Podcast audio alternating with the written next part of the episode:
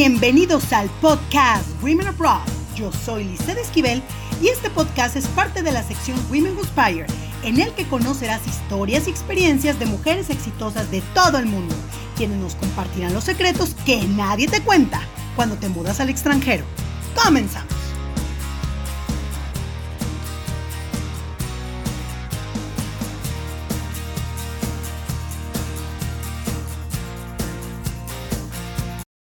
Pues bienvenidos a otro episodio más de Women Abroad. Mi nombre es Lizeth Esquivel, editora global de Wellon.com, sección Women Who Inspire. Y bueno, hoy nos vamos a ir de viaje a uno de los continentes que más me gusta, que es Europa.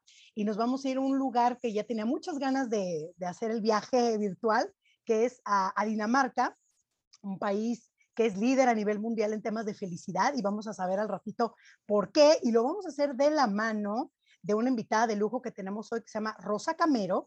Ella es emprendedora, mamá, esposa, inmigrante, mentora, estratega de negocios y CEO y fundadora de Rosa Cam Films and Marketing. Con más de 12 años de experiencia en la industria del cine, Rosa se ha abierto camino en Europa como emprendedora, primero en España, donde empezó su negocio, y después en Dinamarca, donde ha continuado su trabajo como experta en marketing.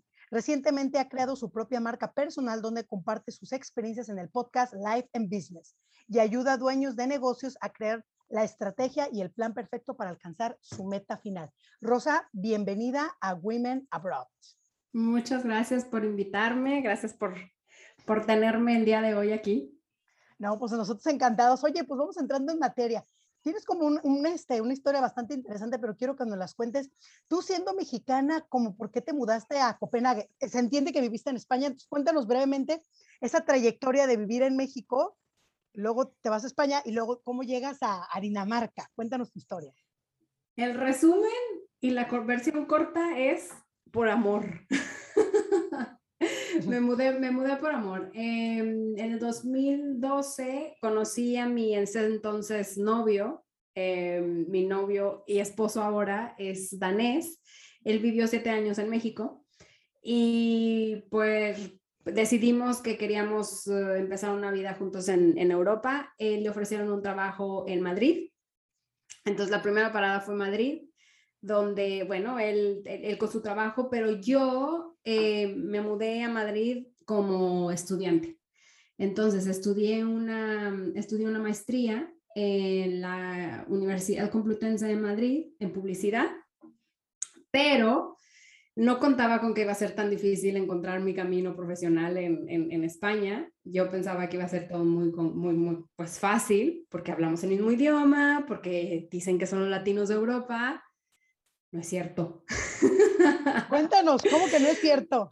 no son los latinos de Europa, claro, son mucho más abiertos, más, em, pues, ruidosos también eh, de, de, Europa, pero no son como los latinos, no son como los mexicanos, como, bueno, si conoces otra, alguna otra cultura de, de América Latina, em, pues ellos son más europeos que, que mexicanos. Entonces yo tuve, pues, un cultural shock bastante fuerte además de que estudié una maestría que era en un máster en publicidad y bueno, pues la pasé, pues no quería estudiar eso. Entonces, en México trabajaba en una empresa eh, distribuidora, productora de, cine bastante importante y yo quería regresar al cine.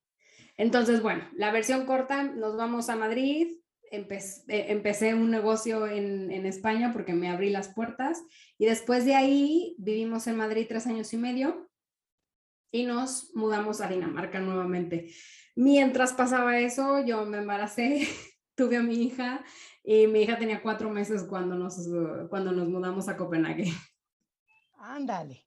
Oye, entonces tú, eh, por lo que me dices, eh, tú pensaste que por tener un máster ya la vida resuelta en España y resulta de que no, y tú tuviste que abrirte camino, y, o sea, a raíz de eso tuviste que volverte emprendedora porque fue el camino que encontraste para poder, pues, de alguna manera seguir trabajando por lo que te entiendo, ¿no? Sí, a ver, la situación en España mm, a partir de la crisis que hubo muy grande en 2008, eh, como que no se ha repuesto, se, iba, se ha ido reponiendo poco a poco, pero es verdad que, que les ha costado trabajo salir de eso y encontrar trabajo así es muy complicado, incluso para los españoles. Entonces, yo trabajaba en una agencia de relaciones públicas, después trabajé en una radio, pero mi pasión era regresar al cine y yo pensaba, tengo una, tengo una buena carrera, era gerente de relaciones públicas en esta distribuidora de cine eh, en, México, que es Corazón Films. O sea, digo, tenía como todas, la buena educación, la, la, carrera profesional, ¿no? Pero al llegar a un país nuevo, eh, tu carrera pues en realidad no cuenta, nadie te conoce, nadie sabe quién eres, entonces es abrirte camino pues como puedes. Entonces, bueno, yo mandé miles de, de, currículums, yo mandé un montón de, pues sí, aplicaciones para los trabajos que había en la industria y, y, no funcionó. Entonces dije, vale, pues entonces abro, me, abro mi propio, me hago mi propio hueco y veamos cómo, y veamos cómo va. Y bueno, ha funcionado.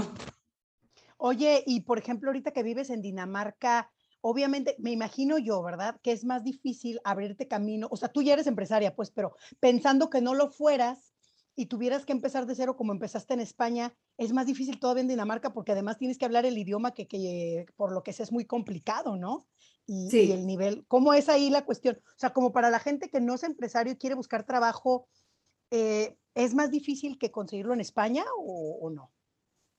Abrirte camino yo allá. Creo, en Dinamarca hay, en Dinamarca hay una, una mm, lista positiva, le llaman, de profesionistas que el país necesita. Entonces, esta lista positiva, si tú estás dentro de estas carreras que son interesantes para Dinamarca, por ejemplo, un doctor, eh, IT, eh, que es de sistemas, em, otras carreras, bueno, que ahora no, no recuerdo, si estás en esa lista positiva, puede ser más fácil para ti mucha gente, o sea, de hecho yo he visto los grupos de Facebook que yo estoy, que mucha gente, yo me quiero ir a Dinamarca, es fácil conseguir trabajo, me voy de turista y me voy a quedar allá. No, no lo hagas porque no es sencillo, no es como Estados Unidos. Pensamos que Estados Unidos es muy fuerte con las leyes migratorias, Europa es peor. Y Dinamarca es un país que protege mucho su gobierno, protege mucho a su gente, protege mucho eh, eh, la sociedad en la que vive y venirse con la mejor manera de venirse a Dinamarca si es que quieres venir a vivir acá es con trabajo. O tienes a tu tienes o tienes al marido danés o a la, a la novia danesa que te ayuda con la reunificación familiar. Pero venirse a la aventura no es fácil además es un país muy muy caro. O sea vivir con pesos no no, no, no, no hay balanza ahí. Oye, de hecho, ahorita que dices, haciendo un paréntesis antes de avanzar, eh, sí, de hecho, mucha gente se va con la idea de que Londres es más caro, pero no. Eh, digo, yo nunca he ido a, Dinamarca, pero yo sé que los países nórdicos son mucho más caros que otros. Y, o sea, incluyo a Finlandia, incluyo a Dinamarca, y eso que dices ahí está. O sea, por ejemplo, haznos una comparativa, no sé, en Madrid, ¿cuánto te costaba una coca, por ejemplo? ¿Y cuánto te cuesta en Dinamarca? En dólares, para que la gente ubique. Lo, por ejemplo, en euros. Em, pues, por ejemplo, si comparas el Big Mac, que es el McDonald's, ¿no? el, el, menú creo que te cuesta, en, en, en, España te puede costar dos, dos o tres euros. En Dinamarca te cuesta alrededor de 80 coronas, esos son 10 euros. No, Entonces, es más del doble, casi el triple. Sí, sí, sí. El salario mínimo en Dinamarca, por ejemplo, son alrededor de... Uy, ¿esto qué es en pesos? Voy a tratar de hacerlo en pesos. El salario mínimo más o menos en, en, en, en Dinamarca, en pesos, son alrededor de 40 mil pesos. Mejor 35. y en México ya ni te digo, yo creo que ni a 4 mil pesos mexicanos llegamos, qué horror. Y ese es el salario mínimo y aún así pagas muchísimos impuestos, pagas, a ver, es una sociedad que funciona muy bien, el, el, el porcentaje de corrupción es muy, muy bajo, pero es verdad que la sociedad exige, es como yo te estoy pagando 40% de mi salario en impuestos, es como tú no tienes el derecho ni a robar, ni a hacer fiestas, ni a invitar a tus amigos a vivir de los recursos del gobierno, porque es que es mi dinero.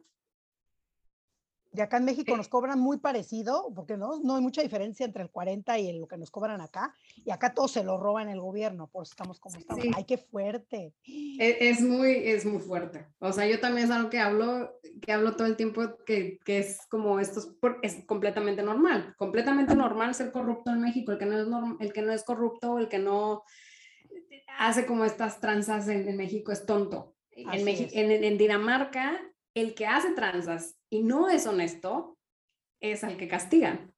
Entonces, como, debe de ser, es que esa es la lógica, esa es la lógica real. Es una balanza. que, oye, ¿cuántos años tienes viviendo allá en, Dinamarca entonces? En Dinamarca llevo viviendo cuatro años y en España viví tres años y medio. Oye, ¿y hablas el idioma, el, el danés o no?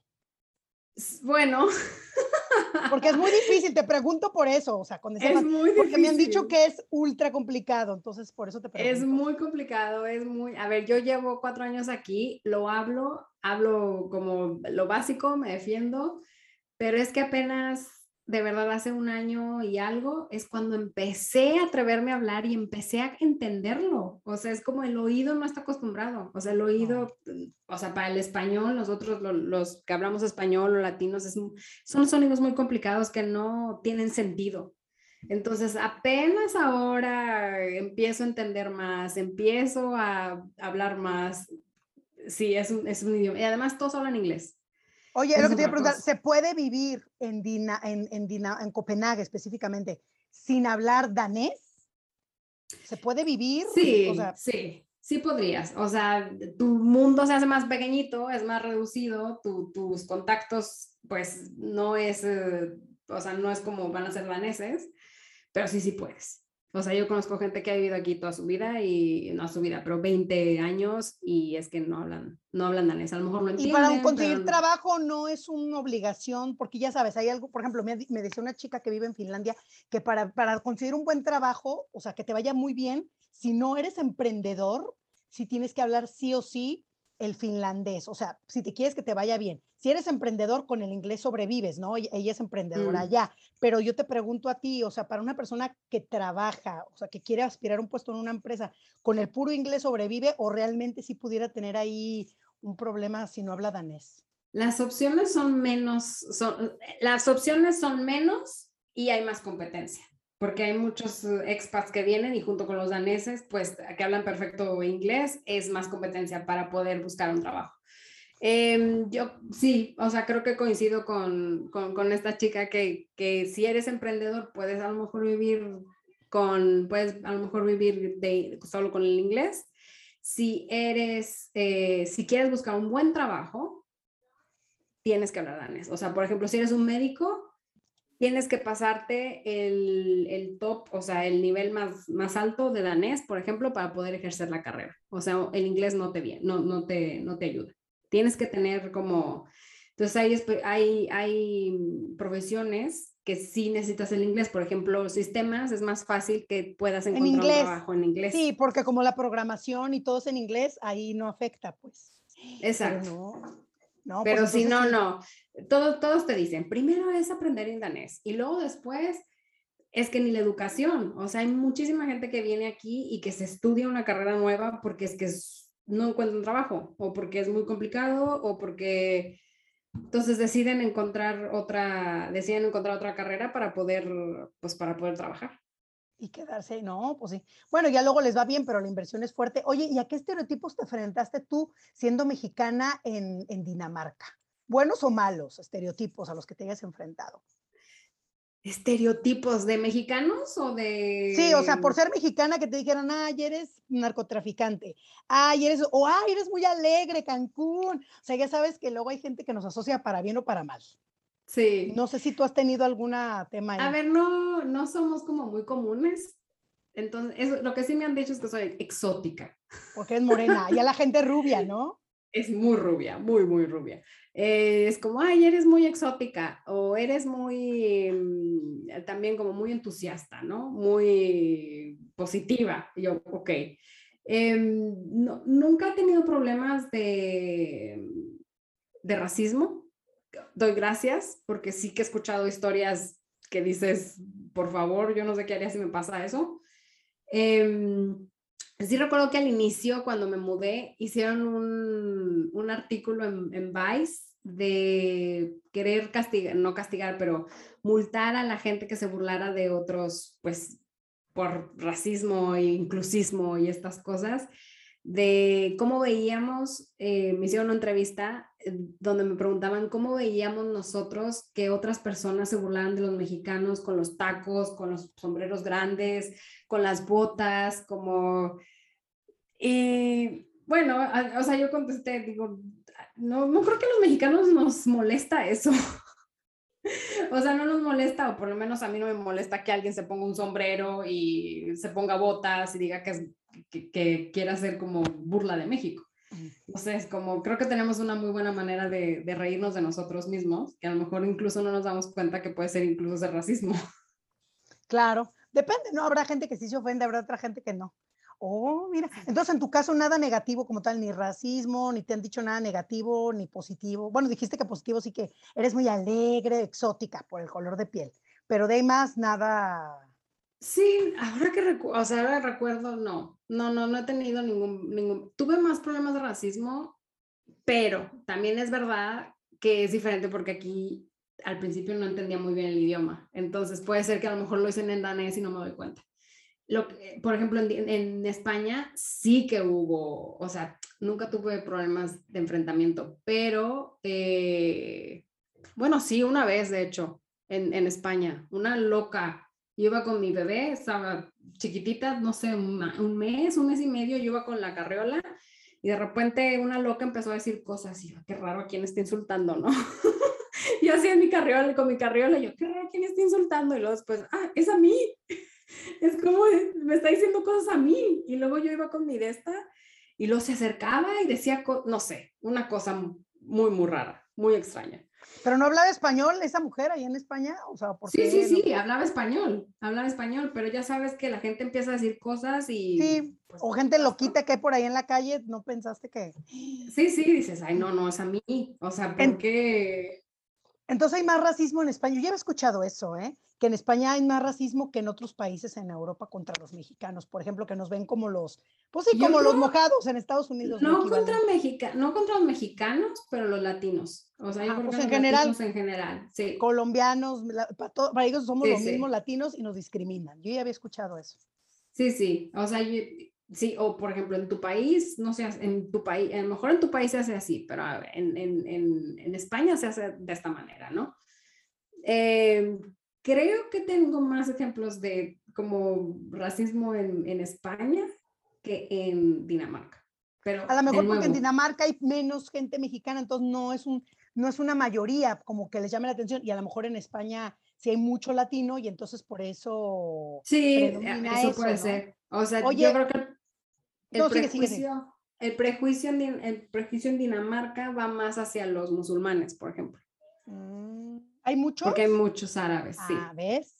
Hay muchos, hay muchos musulmanes árabes y son muy criticados porque son una, son, son gente, son una cultura que son como muy cerrados, como no dejan sus costumbres, no dejan sus, o sea, es como, es así vivo y es como, no se adaptan a la sociedad. Entonces algo ha sido, eh, ha sido algo muy criticado por, por pues, los, daneses. Que, pues claro, si vas a tu país, los daneses no esperan que ellos se sigan comportando como se comportan en sus países árabes, sino para qué se mudaron para allá, ¿no? O sea, raro ahí los, árabes. Oye, y, hablando de retos, además del tema del, del, idioma, ¿qué otros retos te enfrentaste cuando te mudaste a Copenhague? Uy, el clima, la falta de sol. ¿Cómo? ¿No hay sol o qué? No, o sea, hay, el clima es muy, eh, pues sí, el clima son, no sé, yo creo que ocho meses de cielo gris y el resto es un poco de verano, pero a ver, la temperatura más alta en la que llega es 25 grados y la gente se está derritiendo, o sea, es, Dios, no, temperaturas demasiado altas.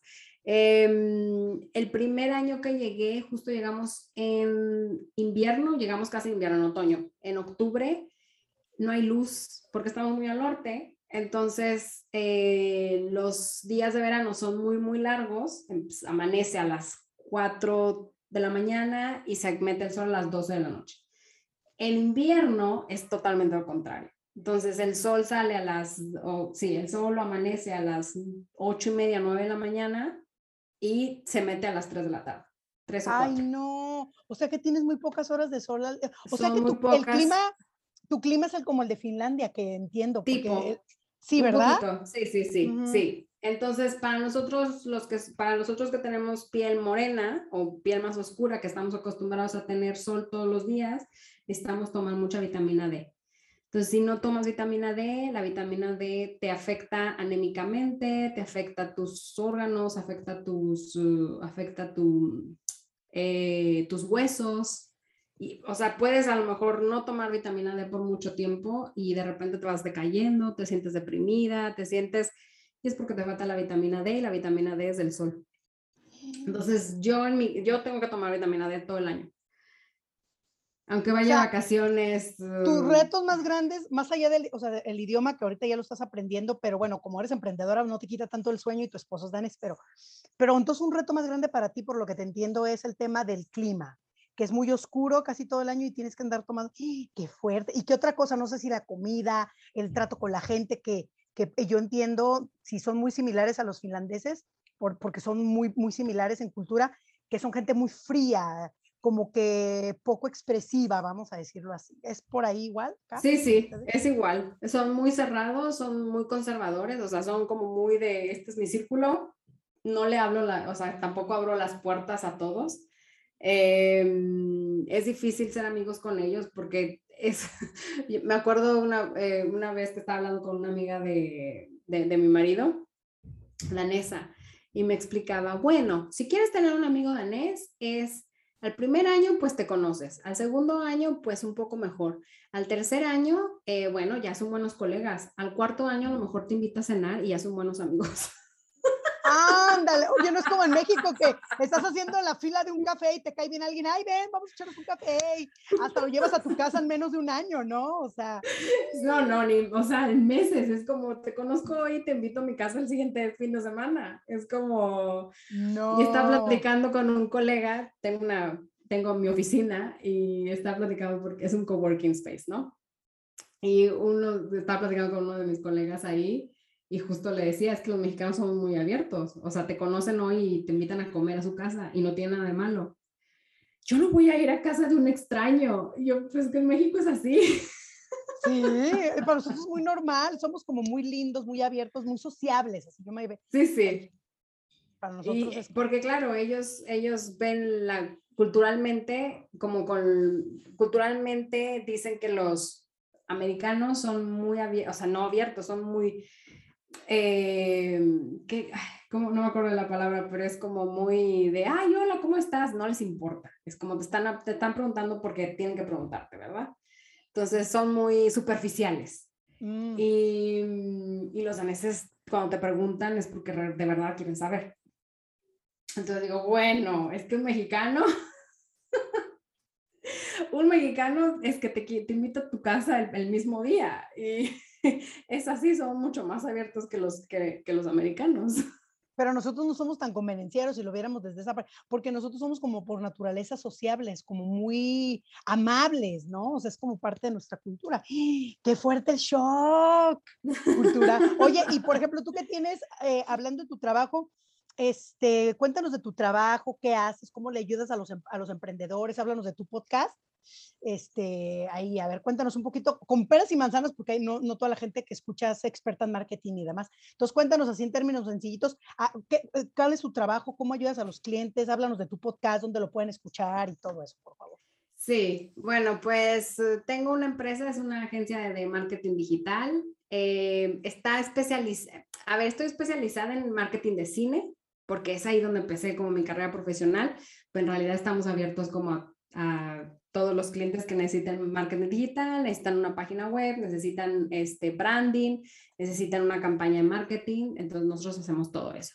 Y recientemente em, he lanzado, o bueno, estoy por lanzar, estoy todavía en proceso de creación de, creación de, de, página web. Justo estoy con el podcast que lo, estoy, estamos produciendo, pero no, no ha salido todavía. Ah, ok. tengo mi marca personal donde voy a lanzar eh, justo el podcast Life and Business, que es donde hablo, es, una, es un podcast que va a estar inglés-español entonces va a ser un capítulo en español, un capítulo en inglés. Vamos a ver qué tal funciona, porque nunca he ah, escuchado. es la moda, sí, el mío, el mío es, o por ejemplo, yo grabo dos español, uno inglés, dos español, para agarrar mercado y, y eso lo saqué de otro podcast de moda en que hacen unos capítulos en español y otros en inglés, y yo creo que eso Ah, fenomenal. Pues, no, no, es, no está claro. tu idea. Bueno, pues muy bien, qué bueno, porque es un, es un, es un capítulo uno y uno.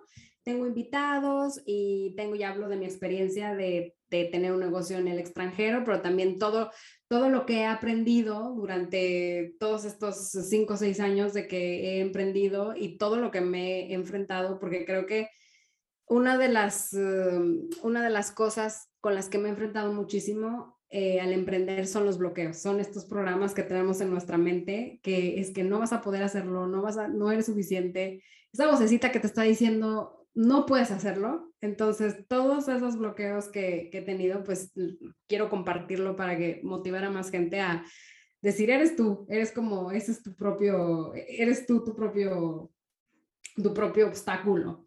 Y bueno, así ayudo a más eh, emprendedores y dueños de negocio a, a crear su estrategia para que lleguen a donde tengan que llegar, porque a veces tenemos tantas ideas estamos llenos de ideas, pero luego al momento de hacer la acción es ahí donde nos detenemos.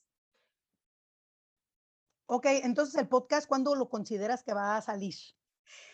Este mes, este es un mes, eh, octubre 2021, finales de 2021, ya está. Ya, el finales de octubre de 2021 está, está, va a estar en Spotify y en, en iTunes. iTunes, ok, entonces para estar ahí este, al pendiente y entonces tu trabajo es ayudar a los clientes con la parte esta de volvernos como reconocidos, que tengan mucho que flujo de visitantes en las, en las redes, todo eso, ¿no? Sí, en mi, parte, en, mi marca personal, en, la parte de marketing digital sí que me aseguro de que, pero todo está relacionado a, hacer, más, a hacer más dinero porque luego queremos ser famosos y luego queremos tener un montón de visitas, queremos tener un montón de followers, pero eso no se, eso no se traduce a que en realidad tengas un, tengas un ingreso, a que en realidad estés viviendo la vida que quieres y estar ganando el dinero que quieres para esa vida maravillosa que tú sueñas en tu cabeza, ¿no? Entonces, un poco poner, conectar estas dos partes de lo que hagas como tu marketing tiene que estar de acuerdo a lo que quieres ganar. Mm, qué interesante. O sea que tú no eres como otras X. O sea, tú no, tú no nada más ayudas a la gente a ser famosa, sino les ayudas a monetizar. Exactamente. Ah, eso es una gran diferencia. Exactamente. Una gran diferencia. Exactamente. Claro, porque he pasado, es que la, la experiencia de, yo era soy buenísima para el marketing y era buenísima para el marketing, pero el dinero, ¿cómo, no había una conexión. Digo, ¿cómo puede ser posible que sea buena para el marketing? Estoy teniendo todas estas visitas, estoy haciendo esto, pero no está llegando el dinero. ¿Por qué? Pero claro, esto, todo eso está transformado en, en tus propios bloqueos, en tus propias historias, en tus propias creencias de que es que no vas a poder. O sea, es como el marketing es una cosa y luego separado está ya todas tus cosas de bloqueo con el dinero y no lo mereces. Entonces es como, claro que merecemos, merecemos el dinero, merecemos la vida que queremos, merecemos tener más y ser ambiciosas. Ser no, porque dice López Obrador, nuestro presidente, que eso, la clase media, se escucha. Ay, yo que vivo en México, no, bueno, nos tira la gente de clase media, bárbaro, ahorita que dices eso. Pero, o sea, entonces es, o sea, ¿por qué es malo ser clase media o por qué es malo creer más? Claro que no, nomás me estoy burlando de que este señor nos quiere tener como pobres, como los pobres cubanos. O sea, no, pero claro. Pero es un programa cultural, o sea, es como un, un es, es estas historias de la cultura que nos enseñan a que no podemos hablar de nosotros, a que no podemos desear querer más dinero, porque es que hay que dar, hay que dar gracias a Dios que tenemos trabajo, ¿no? es como, ya te están haciendo un favor en darte un trabajo. Es como, ¿cómo puedes pedir más dinero? Eh, o, que es pecado como, porque como la Biblia dice que es más fácil que entre un camello por la aguja de un pajar que un rico en, los...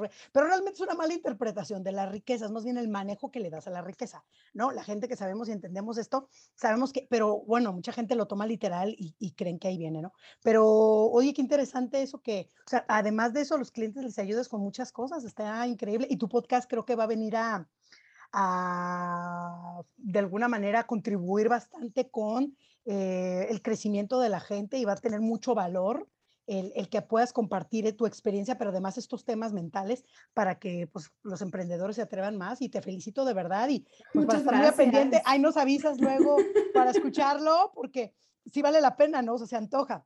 Oye, y hablando de la cultura laboral, digo, tú has trabajado por tu cuenta, pero me imagino que por tu esposo, por tu experiencia viviendo allá, ¿cómo resumirías la, cultura eh, danesa con la española, que, es tu última referencia. O sea, hablando de cultura laboral en cuanto a horarios, liderazgo, prestaciones, ¿cómo tú ves la comparativa ahí entre España, que es tu, último país donde viviste, y ahorita en, en, Copenhague, allá en Dinamarca? Podría ser fácilmente comparación entre los tres países que es México, España y Dinamarca. Pues Dinamarca sí. Ah, o sea, ya, hemos, claro, es que, claro, tuve un episodio justo de esto que hablé con, con, con justo otra, otra amiga que es mexicana y vive en España, eh, justo de esto, de las diferencias culturales en lo laboral, porque mm, es completamente diferente, o sea, para empezar los horarios, o sea, en Dinamarca trabajas de 8 de la mañana a 4 de la tarde. En España trabajas de 9 de la mañana a 6 de la tarde con hora de comida, porque es, el horario en España es, eh, el horario en España es igual que en México, que comemos la, la, la, comida grande en medio del día. En Dinamarca no, en Dinamarca es como Estados Unidos, que tienes tu comida a las 6 de la tarde. Entonces tienes 30 o 40 minutos de lunch y sigues trabajando. Entonces, pero sales eh, temprano para irte a cenar, como nuestra sales cena, pero temprano. Ah. Sí, sí. ajá. Entonces en España trabajas de 9 a 6 con tu hora de comida, que es una hora. Y claro, tú sabes los horarios de México, que son de 9 de la mañana hasta que ya no puedas más. que a las 6, si tienes mucha suerte y trabajas en una empresa de tecnología, sales a las 5, cuando muy temprano, y lo demás hasta que el cuerpo aguante, ¿no? Y aún así, sí, eh, aquí eh, ser práctico y ser, o sea, respetar tu hora de trabajo es muy importante. Entonces, no es que te puedas quedar después de las cuatro y de voy a seguir aquí adelantando. Es como, ah, ah, ah, tú a tu casa, el que se queda es porque no, mm, no está siendo suficientemente proactivo. Entonces, pero, a ver, claro, siempre hay casos en los que te quedas más tiempo y haces más. O sea que eso es aquí en China, en todos lados eso pasa. Eh, en España, algo súper interesante es que ellos tenían horario de verano, entonces los horarios eh, veranos, como todo el verano, salían a las, bueno, salíamos a las 3 de la tarde, creo. Entonces no trabajabas hasta las 6, tú trabajabas hasta las 3 de la tarde. Entonces eso era del horario de, creo que julio, eh, junio, julio, agosto. Y en, en, bueno, en Dinamarca siempre es como súper bien sabido la, el balance trabajo, familia, siempre es como, sí, o sea, es muy, muy, muy, muy importante. Y por ejemplo, una de las cosas que es que es súper admirable es eh, la maternidad, maternidad y paternidad. Entonces, entre la mamá y el papá tienen 52 semanas, esto es un poquito más de un año, para poder tomar, para poder estar con el bebé. Entonces, el primer año de vida del bebé se la pasan con sus papás. Entonces, ya sea que la mamá usa todas las 52 semanas para su, para, para su, pues para pasarla con el bebé, o ya sea que se dividen. Y esto, y sí, sí, y el, y el gobierno sigue, sigue, pues te paga. O sea, te sigue pagando un salario si estás trabajando.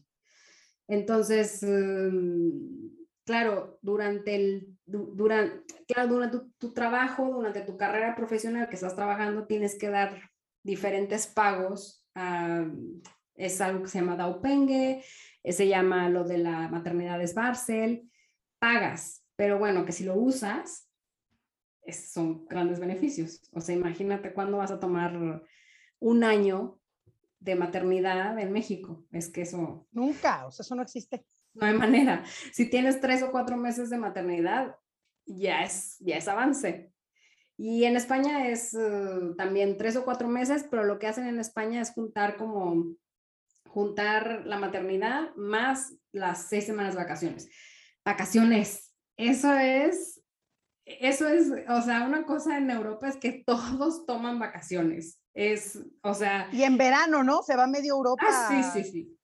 Em, por ejemplo, nosotros que trabajamos a nivel, eh, pues sí, a nivel Europa, por ejemplo, nuestros clientes están en Dinamarca, en España, diferentes otros países.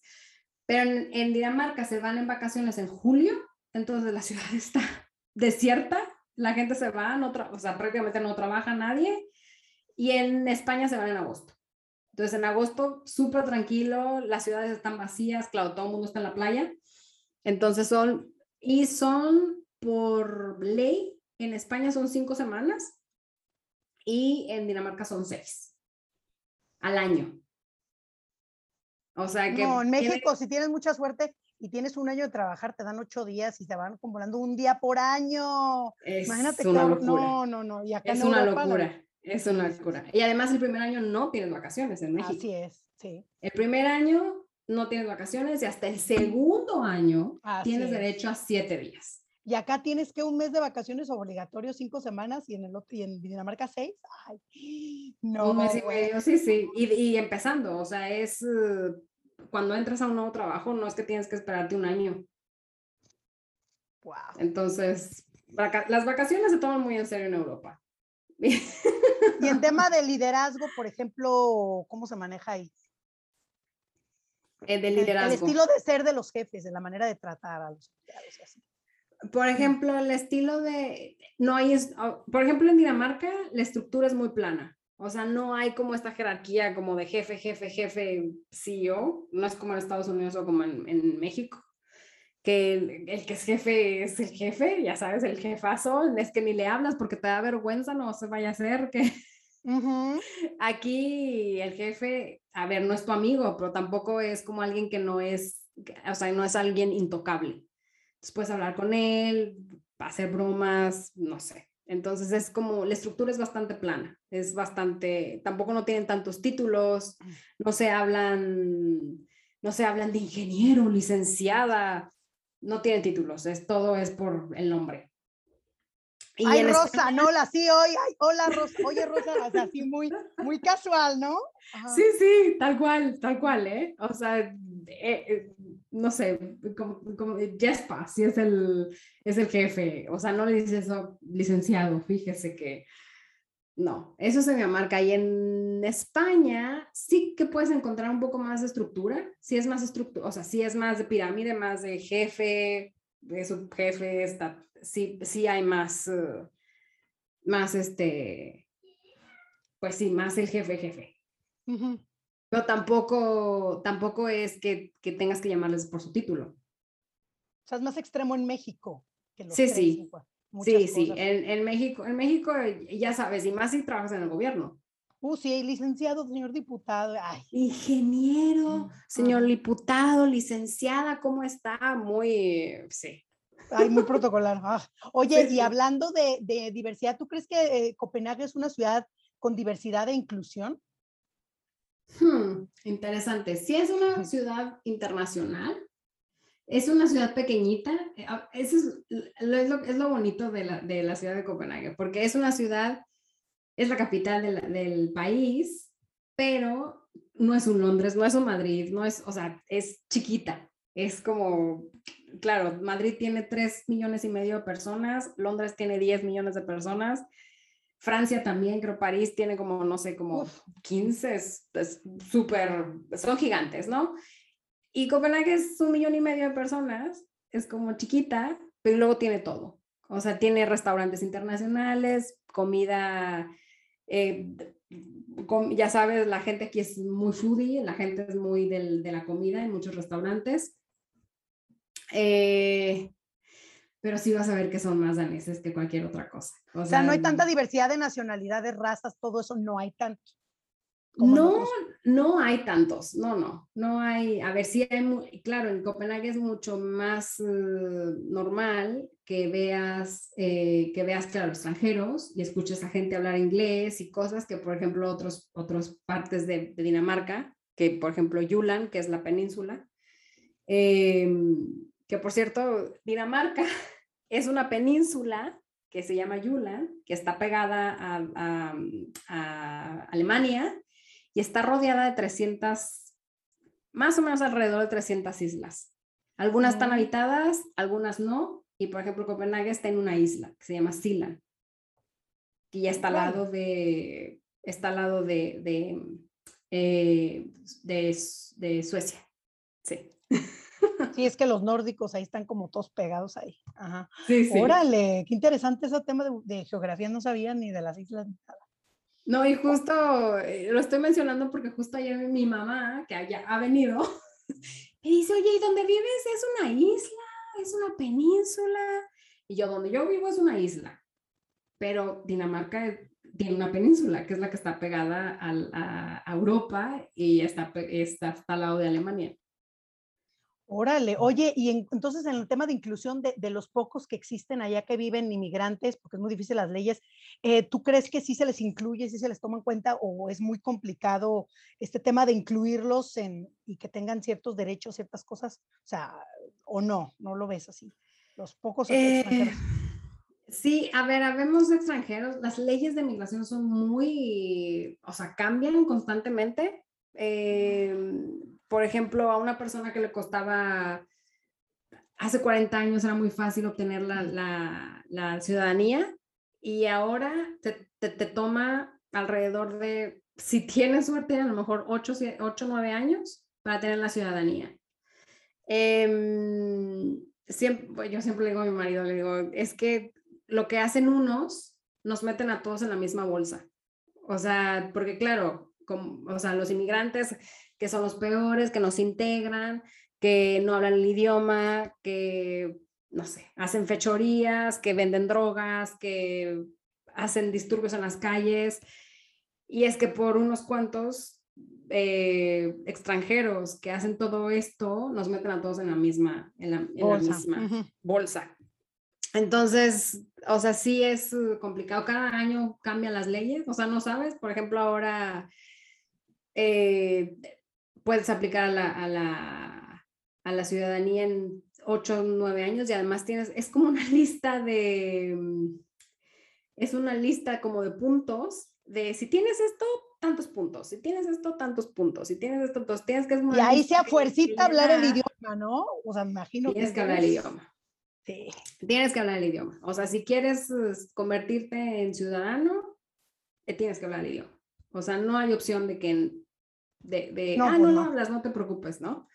Como en Estados Unidos, que sí hay mucha gente que no habla el inglés y es ciudadano americano. Sí.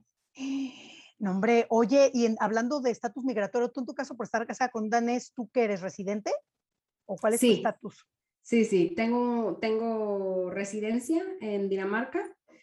Mi situación es interesante porque yo vengo de otro país de la Unión Europea. Entonces, mi residencia no pasó como con otros latinos, por ejemplo, la gente que viene de otros países que no son de la Unión Europea, pasan por un proceso diferente. Entonces, por ejemplo, si estás casado con un, eh, el, proceso para un latino, eh, ponle tú que hay alguien que se casa con un danés mexicano y llega a Dinamarca en el proceso de reunificación familiar, que es como se llama, y ellos tienen que tener eh, el gobierno, porque claro, no vaya a ser que me estás fingiendo que te estás casando con esta persona para darle el estatus. Entonces tienes que depositar alrededor de 100 mil coronas. Estos son 300 mil pesos para poder empezar el trámite, para poder empezar a hacer el trámite. Y tienes que pagar otras cosas. Como yo vine por el otro lado, vine por la, Unión Europea y vine por, por España, mi situación fue mucho más, menos complicada. O sea, nosotros no tuvimos que pagar, hicimos todo el trámite a través de la Embajada de Dinamarca en España y eh, estoy bajo las leyes de la Unión Europea. Entonces es diferente. Aunque seas, aunque te hayas casado con el danés, o otra mujer en tu situación, aunque tenga la misma historia de casarse con un danés, pero no haber pasado por España ni haber vivido en España, o sea, esa persona tiene que pagar los 300 mil, y pero si está dentro de, de, la Unión Europea es más fácil, pero imagínate la que no, o sea, ay no, muy caro, como puedes decir, pues si vas a andar haciendo tus, tus tranzas, te va a costar mucho dinero, ¿no? Sí, sí, o divorciar. También para no, sí, sí, o sea, para evitar como estos, estos matrimonios que son este... Arreglados. Arreglados. Entonces, como, ah, bueno, pues entonces tienes que, y tienes que durar tanto tiempo. No sé cómo está la situación si te divorcias, no sé la verdad cómo, cómo funciona eso, pero sí tienes que pagar, tienes que pagar el dinero. Qué fuerte. Y tú, también si tienes ciudadana, tendrías que aprender el idioma sí o sí para pasar ese filtro, ¿verdad? Sí, Sí, otra ley que también es muy, me no sé si es interesante, pero es muy, es rara, es este, no te puedes casar antes de los 25 años. Entonces, eh, hay parejas que, claro, son más jóvenes que 25 años y lo que hacen es irse a, su, a, Suecia o irse a otro país, en, sobre todo a Suecia, porque no pueden legalizarse aquí como pareja no pueden hacer unificación familiar porque no es, eh, eh, no es legal. Y se tienen que casar en otro país que es parte de la Unión Europea para facilitarles el trámite y si ya no tienen salud. Y tienen que quedarse ahí hasta que ellos cumplan 25, 26 años. O sea, hasta que cumplan la edad para poder volver, para poder volver a Dinamarca. Dinamarca. Sí. Ay, qué curioso. Está raro, ¿no? Por un lado está bien para el tema de la madurez, pero 25 ya se me hace hasta como complicado, pero qué raro, de las rarezas de los daneses. Oye, ¿y es un país con bienestar? ¿Tú crees que, que ahí es un país con bienestar en todos los sentidos físico, emocional, eh, ambiental, en todo? ¿Hay bienestar ahí, tú consideras? Sí, a ver, la calidad de vida es, o sea, es, por favor, es excelente. O sea, tener hijos aquí, eh, a ver, es una de las razones por la que nos mudamos de España a Dinamarca, es porque tenemos a nuestra hija pequeña. Una, porque tenemos familia aquí, pero además, eh, porque, mm, además porque tener hijos aquí es, es, pues, a ver, no quiero decir que es fácil, o sea, no quiero decir, ay, sí, vente a Dinamarca y mm. ten hijos aquí, ¿no? Porque tener un hijo es complicado pero tienes muchísimas eh, facilidades, o sea, eh, por tener hijos te dan dinero, o sea, tú tienes un hijo y te dan cada dos meses tanto dinero. Eh, la educación es gratis, entonces nada más. ¿Hasta la universidad? hasta, la universidad. Y además la educación es no, sí. excelente. O sea, justo yo acabo de ver el ranking de las universidades y la Universidad de Copenhague, la Universidad de Copenhague está en el número 16 a nivel mundial. O sea, abajo de Harvard y de Stanford y todas no, Pero estar en la primer top 10 de los 20 ya estabas del otro lado a nivel mundial. Sí, sí. Eh, educación excelente. Eh, además hay un montón de, de, actividades para niños. O sea, los niños son como los reyes. Es, eh, yo sí, puedo decir que hay, hay, mucho, hay mucho bienestar Em, es verdad porque los daneses son muy conservadores, como muy cerrados, muy no muy abiertos. Es verdad que sí es una sociedad que sufre mucho de depresión y de estrés. Se estresan mucho. Em, y, o sea, literal, te digo que hay gente, o sea, hay gente, hay daneses que se dan de baja, o sea, no van a trabajar porque están estresados. Y el doctor les da una receta de decir, no vas a ir a trabajar los próximos tres meses porque estás estresado. Y le pagan además. Pues como y además te pagan, claro, claro. eso nunca pasaría en México. Uh, no, te corren, vámonos. O ve al psicólogo, págalo tú, claro, o sea, ya vivimos nosotros con el... Sí, sí, el estrés está ahí. Oye, te estresa más el morirte de hambre, entonces tienes que echarle ganitas y trabajar. Exactamente, Oye, pero a ver, hablando de eso, a ver, aquí hay algo que me, que me suena raro. A ver, tú nos dices eso del que la gente se deprime mucho, me imagino que es por el clima que se deprime, porque en Finlandia pasa lo mismo, y, y, el tema del estrés, pero yo lo que no entiendo entonces, ¿por qué ustedes están en el ranking de los países más felices del mundo? O sea, no me cuadra esto que me... A mí. O sea, ¿por qué? Es interesante porque justo hubo un, un estudio de por qué los daneses han estado en ese ranking varias veces que no dicen, es que esto no, no cuadra, ¿por qué? O sea, tampoco es cosa, o sea, claro, porque tú te imaginas, son felices, están de fiesta, ríen todo el tiempo, un poco como el mexicano, ¿no? De que ríe, hace cosas, no sé, no se toma la vida en serio, ¿no? Em, es que es diferente. Lo que toman en cuenta en ese estudio es justamente la calidad de vida, más eh, su economía, más trabajo, más un montón de cosas, ¿no? Pero entonces hicieron un estudio aquí en Dinamarca de por qué dicen que, que, son felices, pero lo que pasa es que no son, eh, no tienen expectativas muy altas. O sea, a ver, tienen una muy buena vida. O sea, yo no voy a decir, o sea, los daneses en general todos tienen una muy buena vida, tienen los servicios básicos plus, o sea, más. Y lo que, mm, lo que diferencia es que no son, no esperan, o sea, no tienen como estas metas súper altas, que si no las, que si, que si no llegas a esa meta, te deprimes y pues, pues te sienta mal, ¿no? Entonces, la, mm, diferencia entre países, o pues, no, sé, los países, las personas eh, con los daneses, es que los daneses, pues bueno, se ponen unas metas que son alcanzables, que, que no pasa nada si no, o sea, que si no llegan a ellas, no se deprimen. Mm, es un tema más de actitud de establecimiento de metas. Entonces, eh, eh, son felices entre el ranking porque sí viven calidad de vida, por los servicios que tienen, por el tema del apoyo gubernamental, los buenos salarios, pero el tema de la actitud mm, es por el establecimiento de metas, pero no es una gente que sean, o sea, no es estereotiparlos como que la gente que es feliz es porque se está riendo como el mexicano. es una manera diferente de ser feliz, por lo que te estoy entendiendo ahí. Sí, sí. Es, sí, es justo como tú, el, como dijiste, bienestar, el bienestar. Nada más tienes, un, tienes, tienes seguridad, estás estable. En la calidad de vida. La calidad de vida. Y aparte no hay inseguridad casi, tú puedes vivir muy en paz y tranquilo y también es otro de los factores. Es maravilloso. O sea, es, justo estábamos hablando hoy tuve una reunión con, tuve una reunión con, con, un cliente y justo hablábamos de eso, que es muy seguro. O sea, que es, puedes andar a las 2 de la mañana en el, en el tren, transporte público, o sea, es muy gracioso ver a las 2 o 3 de la mañana a los daneses en las bicis, porque es que es, un, es una ciudad de bicis. O sea, la gente sale en bici, va a bici, no tiene nada de malo andar en bici, es como tú creces, vives con tu bici y le digo, digo, mi marido es que ustedes los daneses nacen con la bici, o sea, es como ya la traen integrada.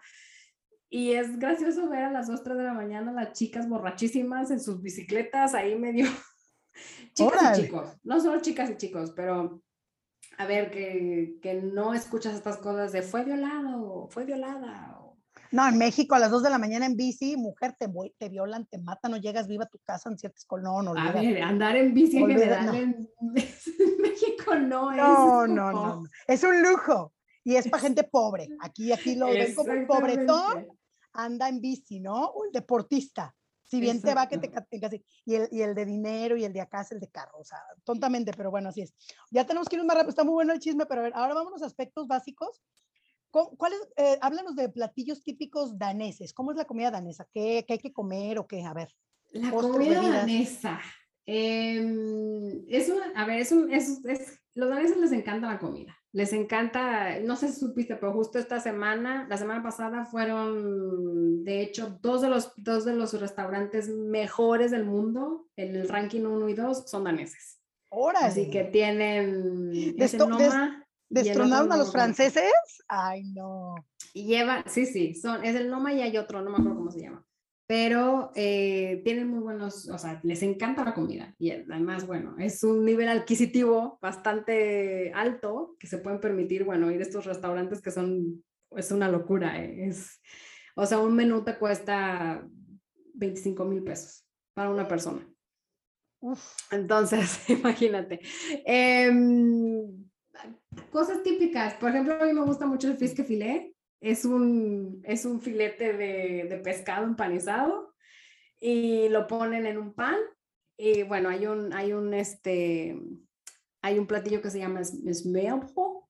Entonces es un pan con mantequilla y le ponen, dicen, se le llaman las tapas danesas. Entonces como el pan y cosas, como cosas encima del pan, ¿no?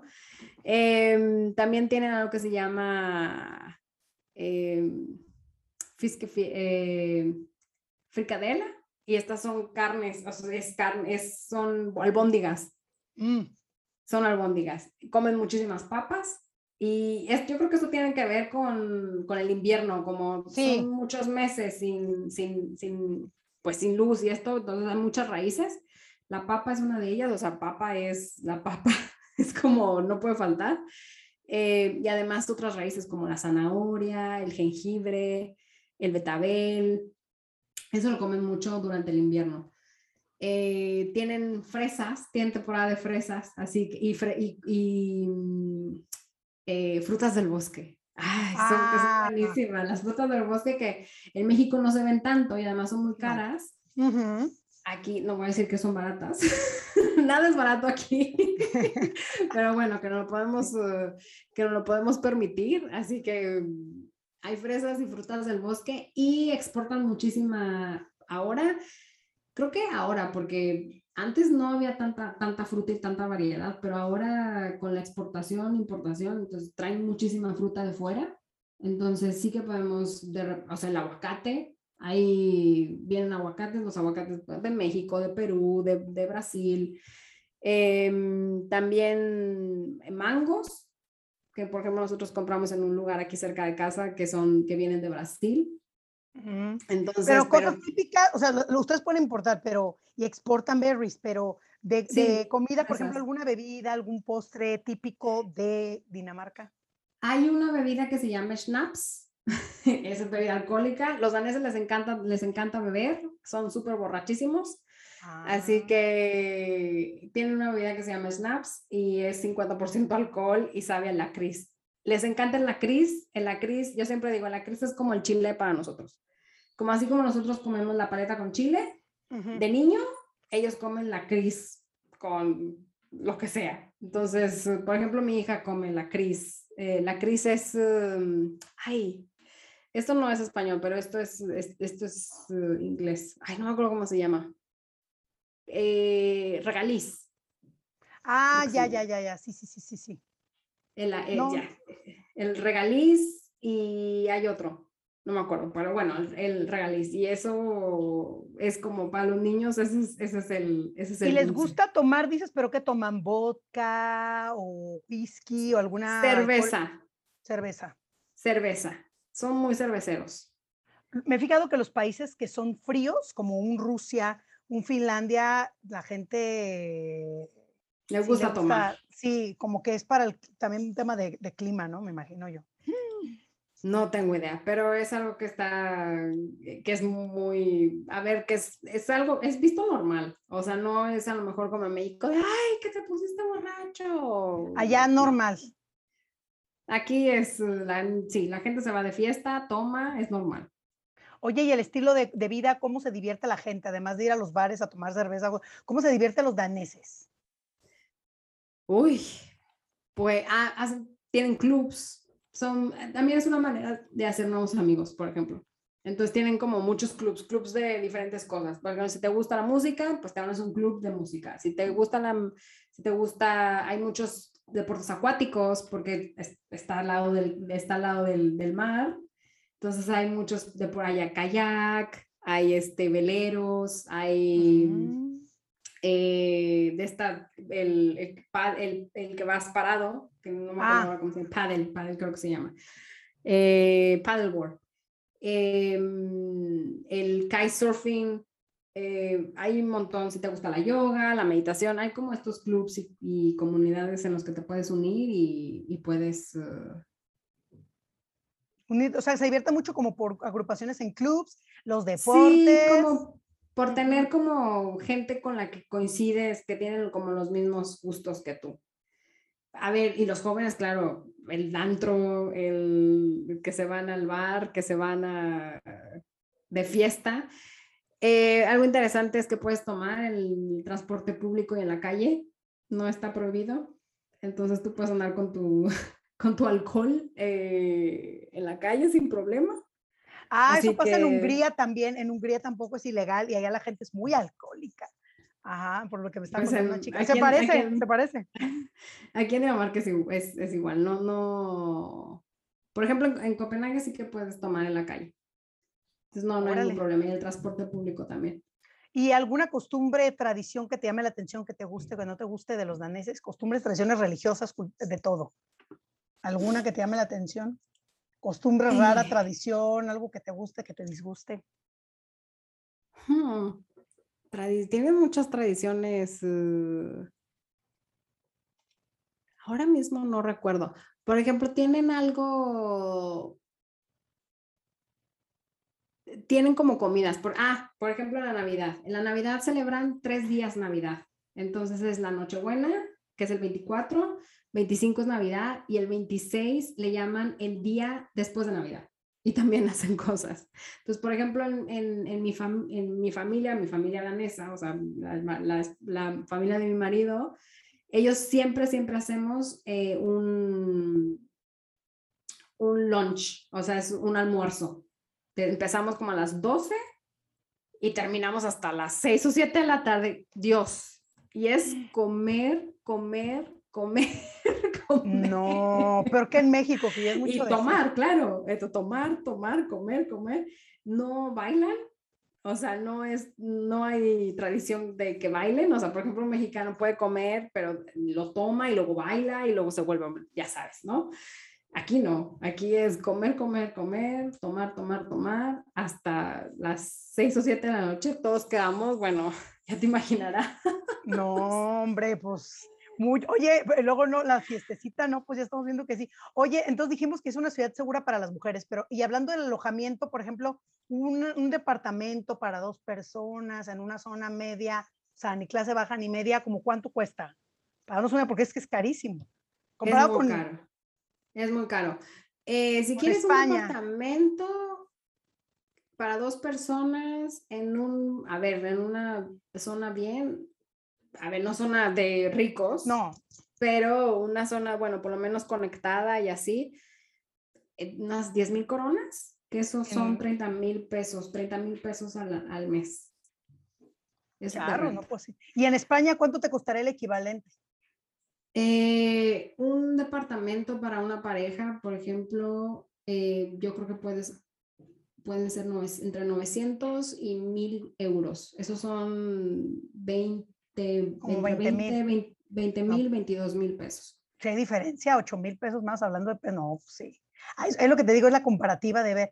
Eh, bueno, Además, algo interesante en, Dinamarca también es este, el depósito. Es como en México, normalmente te piden un mes de depósito si rentas. En España también es un mes de depósito, al menos que haya una inmobiliaria que te rente el departamento eh, te cobra a lo mejor uno o dos meses. En Dinamarca son de tres a seis meses. Es un dineral. por adelantado. Por adelantado. Entonces, tienes un, un departamento que cuesta 10 mil coronas al mes, que son 30 mil pesos, y te piden tres meses de renta, o sea, de depósito, son 90 mil pesos que tienes que tener ahí. Uy, no, pues carísimo. Eso no quiere decir que te van a devolver.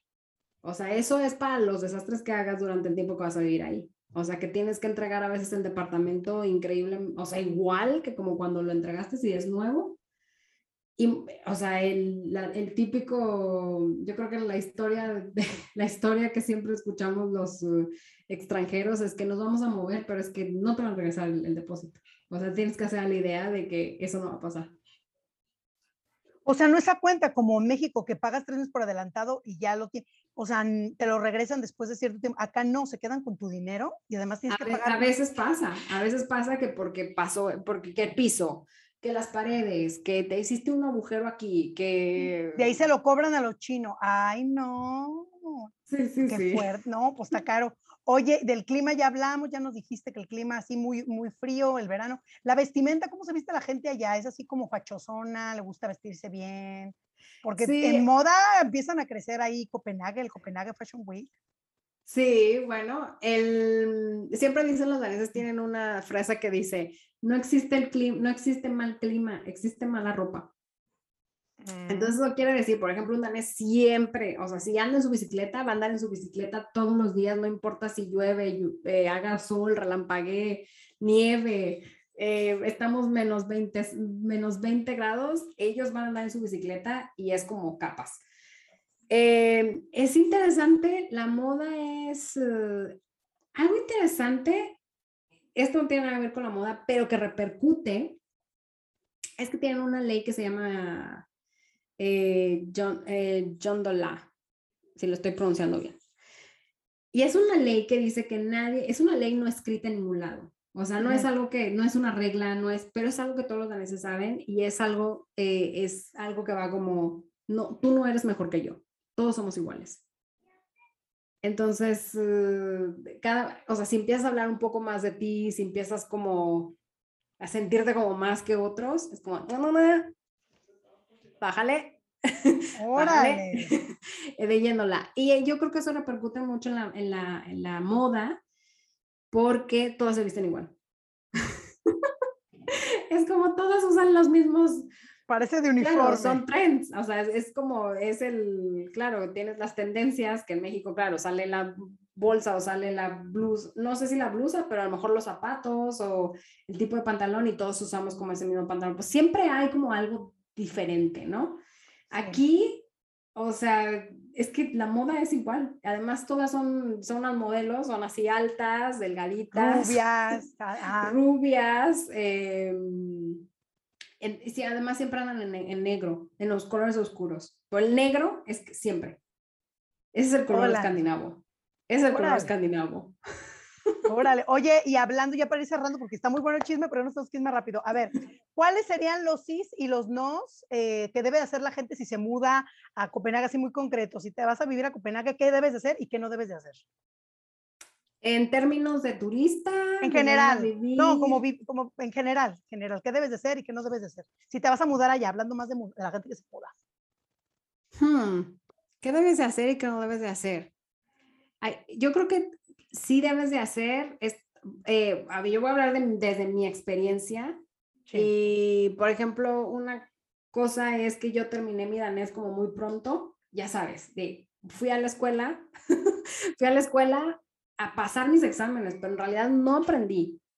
Entonces, como ahora sigo batallando con esa parte de, entonces yo creo que sí debes de hacer, ponerle canitas al danés desde un inicio. No es como un examen, lo necesitas, si lo necesitas, pero, o sea, sí ponerte como desde un inicio para que sea más rápido, porque el proceso de aprender el idioma es muy complicado, sobre todo para nosotros los latinos. Entonces eso sí aconsejaría, es como un sí, un sí, decir un sí al, al, al idioma. Em, un no es, por mi experiencia, querer intentar estudiar otra carrera o algo que no te gusta porque vas a hacer más dinero o porque es la manera de entrar o, o insertarte en, en, la fuerza de trabajo de, de, Dinamarca. Porque es que si no eres feliz, si no te gusta, si no eres bueno para eso, ¿para qué te vas a ir a meter ahí? Entonces, es, yo digo un no, o yo creo que todos tenemos... Uh, ese algo y de cualquier manera siempre queremos ser como los daneses y yo, o sea, yo siempre digo, nunca vamos a ser como los daneses, nunca vamos a ser como los españoles, nunca vamos, o sea, si vives en algún otro país que, que, hablan, que hablan otro idioma, que hablan otro, que tienen diferentes, que tienen una diferente cultura, no eres de ahí, nunca vas a ser como ellos, pero que eso que te hace diferente, tómalo como tu tómalo como, como una oportunidad de como tu oportunidad, tómalo como tu como esa fuerza para poder eso integrarlo a, a la pues a, la sociedad. Es como, es esto lo que yo tengo que ofrecer.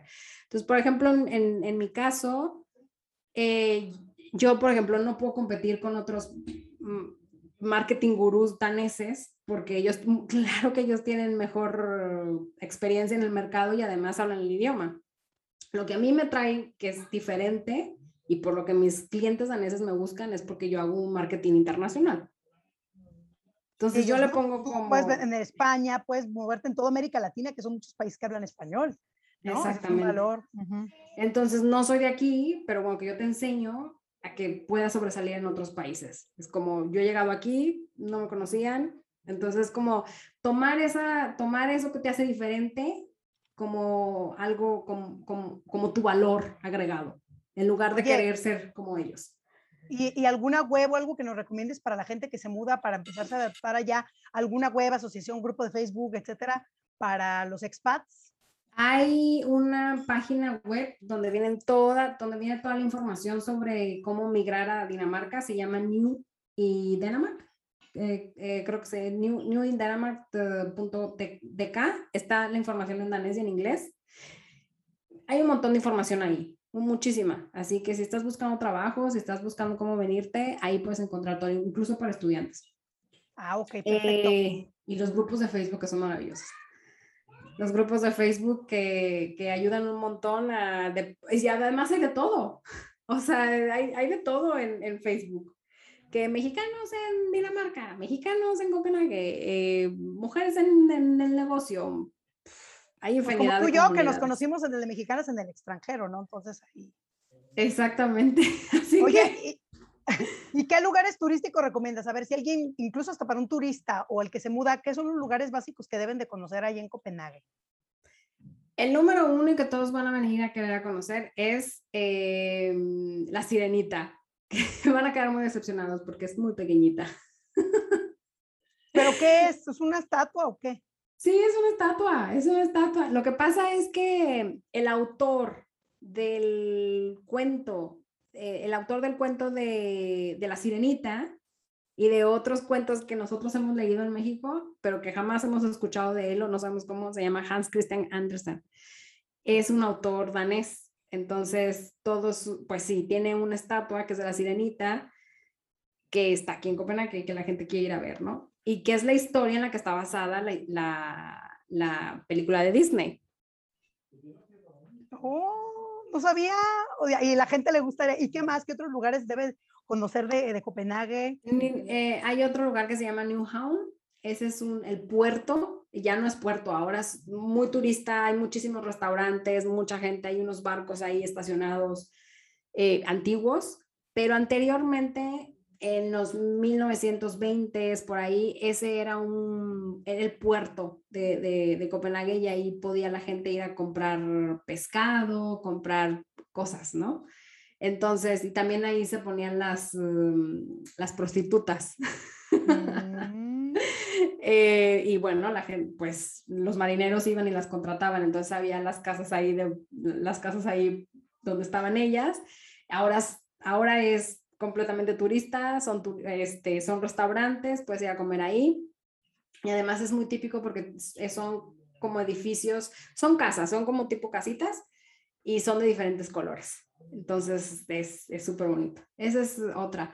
Eh, la otra es uh, el Palacio de, el Palacio de la Reina, que tienes que ir a, que tienes que, bueno, pues que no es como en Inglaterra que está cerrado y ves la puerta nada más y allá a lo lejos ves el, el palacio. Aquí la realeza es muy del pueblo, entonces, uh, a ver, no, que, no, que no, no, es raro que te encuentres al príncipe en, en la calle, por ejemplo. Claro, traerá sus guariras, pero es muy conocido porque el príncipe va y deja a sus hijos a la escuela en bicicleta. Entonces, pues sí, entonces es como muy, pues sí, es una realeza muy del pueblo, muy, claro, tiene su seguridad y cosas, pero no es como la reina Elizabeth, por ejemplo, que es, es la reina, ¿no? Uh, no, no, no, aparte es la más poderosa del mundo, ¿no? Oh, entonces, sí, es, es, es, interesante. Y bueno, ahí hay, otro, hay otros lugares. Es una ciudad chiquita, eh, Copenhague es una ciudad chiquita, pero tan bonita. Y además, si te haces un... Aprende a andar en bicicleta antes de venir aquí. practica, practica, practica para cuando vengas aquí puedas andar en las calles, porque hay muchísimas bicicletas, pero es que dar un paseo en bicicleta en la ciudad es, es precioso. Oye, pues buen bonito. Oye, qué es lo que más extrañas de México? Ay, qué extraño la comida.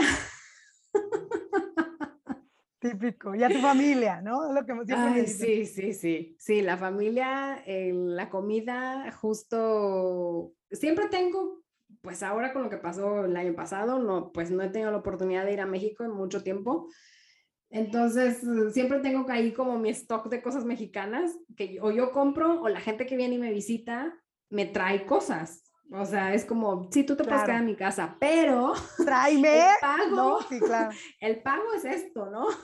Entonces siempre tengo como ahí mi stock mexicano y es que hace unos meses es que se me acabó y yo así lo bueno, tendré que ir a comprar cositas. Aquí hay cosas, aquí hay lugares. No, pero carísimas y aparte no es igual, ¿no? Exactamente, exactamente. Así que la comida, eso sí, sí. Y la familia. Oye, la familia. Las dos últimas preguntas ya para cerrar. La número uno, ¿cómo le hiciste para ser competitiva en el mercado danés? Ya nos dijiste un poquito hace rato, pero como para cerrar eso. Y la otra última pregunta es, ¿el secreto que nadie te contó y que te hubiera gustado para que tu vida hubiera sido mucho más fácil cuando te mudaste a, Dinamarca? A ver, eh, ¿cómo es? para ser competitiva, yo creo que ya lo dije, o sea, usar mi, mi fortaleza en lugar de verlo como una debilidad, o sea, el ser extranjera, el no hablar el idioma, eso me ha dado como una fortaleza para poder integrarme en el, en el mercado, en el mercado laboral.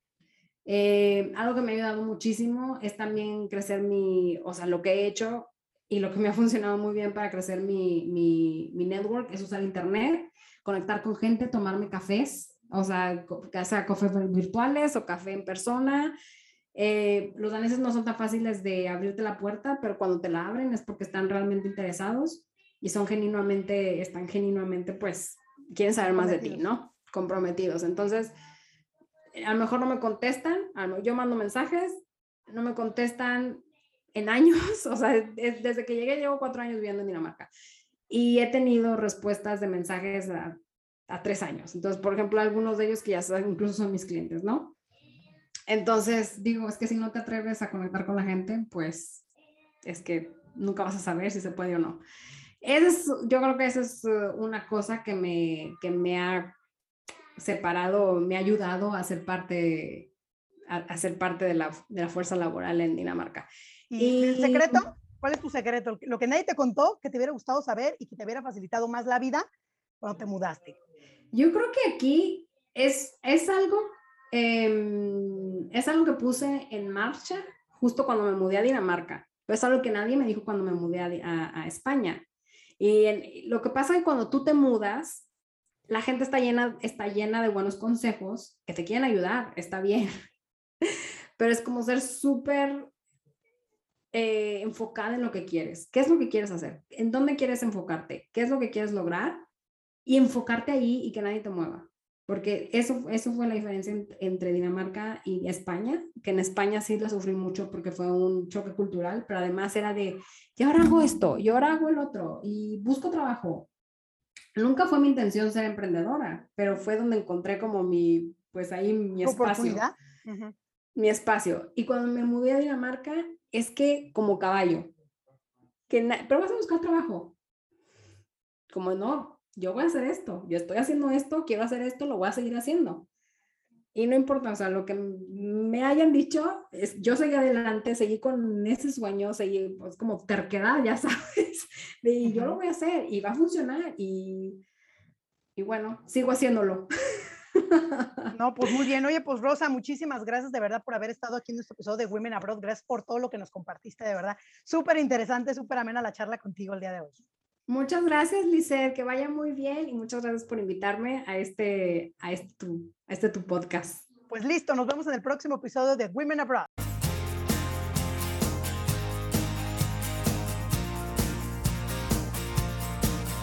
Gracias por escucharnos. Visita nuestra página www.wellum.com, sección Women Who Inspire, y no te pierdas nuestro próximo episodio.